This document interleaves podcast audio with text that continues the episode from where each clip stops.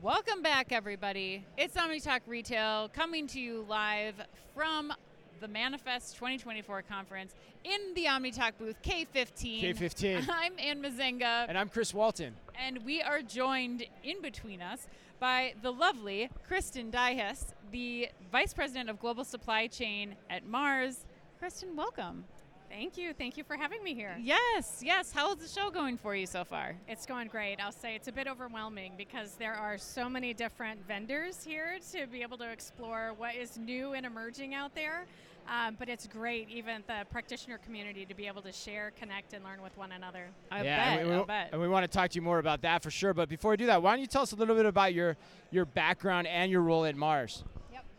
Great. Um, so, yes, I'm an electrical engineer by background, Oh, wow. by training. Okay. Um, so, I started my early career in uh, factories designing equipment. really? Uh, and then I made my way into supply chain, uh, Okay. supply chain planning, inventory management, you name it. Um, but now at Mars, I'm uh, leading their global supply chain COE, and I head up an investment program that's specializing in um, the data and analytic and basically digitalization of supply chain space. oh my gosh, that sounds that sounds like an immense job actually. So how, Yeah. do, how do you how do you get a handle on that? It's a lot of fun. Um, I'm, I'm grateful that we actually have a super smart um, team of fantastic people. Oh my god. Um, but there's a lot going on. I think um, the, the big thing is just being very focused and choiceful in a few key areas that we want to drive momentum and just remain disciplined in looking at how you continue to build the journey year after year. yeah, because how many countries does Mars operate in? Oh my gosh, a lot, yeah. Like it's, it's like hundreds though, right? I mean, it's like almost Yes, every yes. country in the world, right? Yes, and you're in yes. charge of all that. Wow. well, it's fun. Kristen, let's dive into a little bit about why you're here at Manifest. I mean, it sounds like you're you're kind of trying to stay on top of what's happening in the industry, meet with other peers, but tell us a little bit about, you know, what you like to do here, wh- how you game plan coming to Manifest. Yeah, I think one of the most important things um, that I do. There's two things that I was doing before coming here. One was really scoping out who were some of the the peers from other companies Okay. that were coming, so that we could be really intentional on connecting to share and learn from one another. Oh, um, that's the cool. second one was just taking a look at who are some of the new vendors that would be out here in this expo hall and. In a lot of cases, it's hard to keep the pace with technology Yeah. um, for the journey that we're on, I feel very strongly that there's a, there's a build, there's a buy, but sometimes it's a co-develop. Yeah. Um, so sometimes with what you need, we're not going to find exactly what is going to hit every need.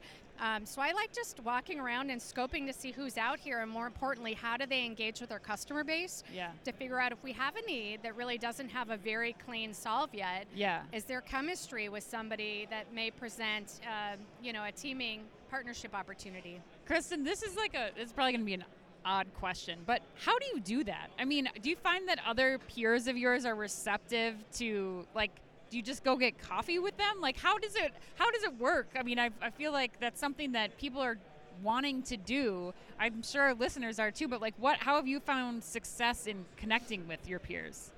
Yeah, I, I- I think a lot of it is um, there's not a single person that I reached out to that maybe I didn't know, but Okay. cold reached out that wasn't willing to have a conversation. Yeah. In some cases, it's a small world, so there are people I'm reconnecting with through Sure. earlier lives.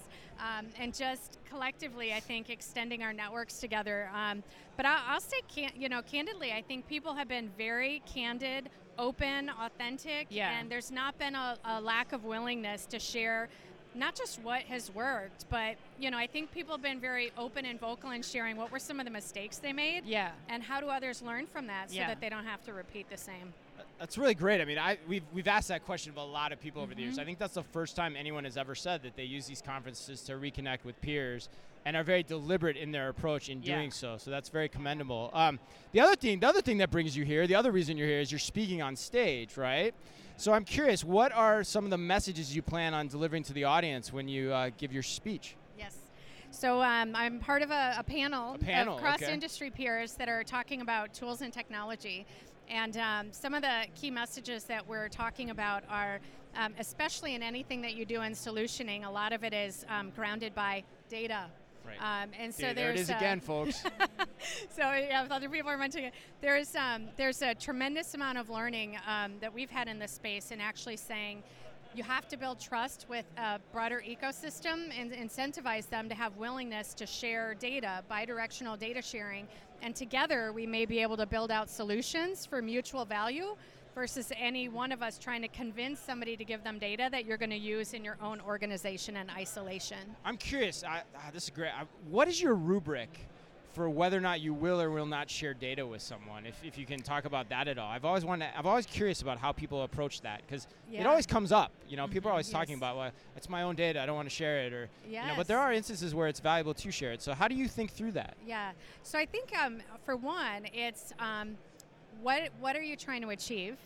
And so somebody may be asking for data, and if there's a real good understanding of what they're trying to achieve, does that present a very different opportunity for an, uh, a conversation to explore doing something together?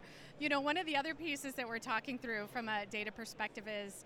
Um, Within Mars, there's five principles, and one of the five principles is mutuality, and we think very strongly about this. Yeah. And so, in engaging in conversations with people, I think it's not just what's in it for you, what's in it collectively for the community. Yeah. So, if you're going to ask me for something, is there a value that I get out of it? Is there a value that you get out of it? Um, is there a bigger value for a broader ecosystem? And I actually even see a lot more creative innovation happening in a space in looking at partnering to share data across even competing companies Yes. in a Yeah. way that I've not actually seen in the past. Yeah, so you did great there. Yeah, no, we got that back on track. Yeah, no problem at all. No problem at all. But the key point being, you're very deliberate in Yes. how you think about that when that situation arises. In terms of, okay, what is the value of me sharing this data from Mars with my partners? Yes, that's exactly right. Yeah, and I think we have to be willing to. I, you know, I think years ago it used to be nobody was willing to share. Nothing leaves my environment. Um, but I think the reality is the problems um, that we're trying to solve and the complexity is ever increasing. And Mm-hmm. um, I'm always a firm believer that we can co-create and build out solutions that.